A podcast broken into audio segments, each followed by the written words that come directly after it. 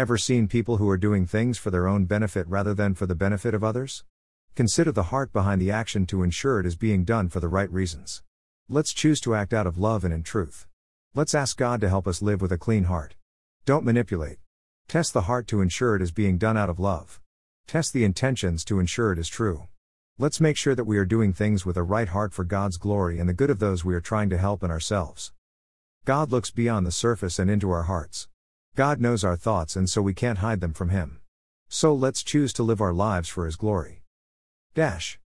Today's reading 2 Samuel 13, 2 Samuel 14, 2 Samuel 15, Psalm 3, Psalm 4.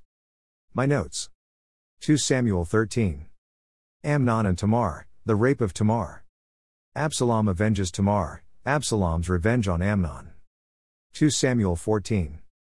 Greater than all of us must die eventually. Our lives are like water spilled out on the ground, which cannot be gathered up again. But God does not just sweep life away, instead, He devises ways to bring us back when we have been separated from Him. Greater than. Greater than 2 Samuel 14 14. Greater than so Joab told the king what Absalom had said. Then at last David summoned Absalom, who came and bowed low before the king, and the king kissed him. Greater than. Greater than 2 Samuel 14:33. The woman of Tekoa, Joab arranges for Absalom's return. Absalom is recalled, Absalom reconciled to David. 2 Samuel 15. Greater than David walked up the road to the Mount of Olives, weeping as he went. His head was covered and his feet were bare as a sign of mourning. And the people who were with him covered their heads and wept as they climbed the hill. When someone told David that his adviser Ahithophel was now backing Absalom, David prayed, O Lord, let Ahithophel give Absalom foolish advice. When David reached the summit of the Mount of Olives where people worshipped God, Hushai the Archite was waiting there for him. Hushai had torn his clothing and put dirt on his head as a sign of mourning. But David told him, If you go with me, you will only be a burden. Return to Jerusalem and tell Absalom, I will now be your adviser, O king, just as I was your father's adviser in the past. Then you can frustrate and counter Ahithophel's advice. Zadok and Abiathar, the priests, will be there. Tell them about the plans being made in the king's palace, and they will send their sons Ahimaaz and Jonathan to tell me what is going on. So David's friend Hushai returned to Jerusalem, getting there just as Absalom arrived. Greater than. Greater than 2 Samuel 15:30 37. Absalom's conspiracy. David flees Jerusalem. Psalm 3. Morning prayer of trust in God. A psalm of David. When he fled from Absalom his son. Greater than O Lord, I have so many enemies, so many are against me. So many are saying, God will never rescue him. Interlude But you, O Lord, are a shield around me, you are my glory, the one who holds my head high. I cried out to the Lord, and he answered me from his holy mountain. Interlude I lay down and slept, yet I woke up in safety, for the Lord was watching over me.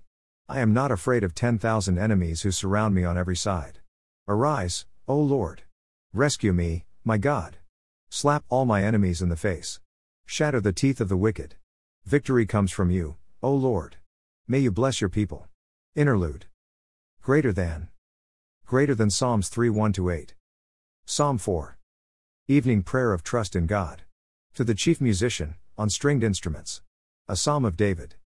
Greater than answer me when I call to you, O God who declares me innocent. Free me from my troubles. Have mercy on me and hear my prayer. How long will you people ruin my reputation? How long will you make groundless accusations? How long will you continue your lies? Interlude You can be sure of this the Lord set apart the godly for himself. The Lord will answer when I call to him. Don't sin by letting anger control you. Think about it overnight and remain silent. Interlude Offer sacrifices in the right spirit, and trust the Lord. Many people say, Who will show us better times? Let your face smile on us, Lord. You have given me greater joy than those who have abundant harvests of grain and new wine. In peace I will lie down and sleep, for you alone, O Lord, will keep me safe. Greater than. Greater than Psalms 4 1 8. Dash. So where are you at today?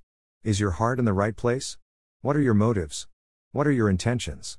Don't be tricked or fooled to do things out of wrong motives and intentions and as such try to manipulate others.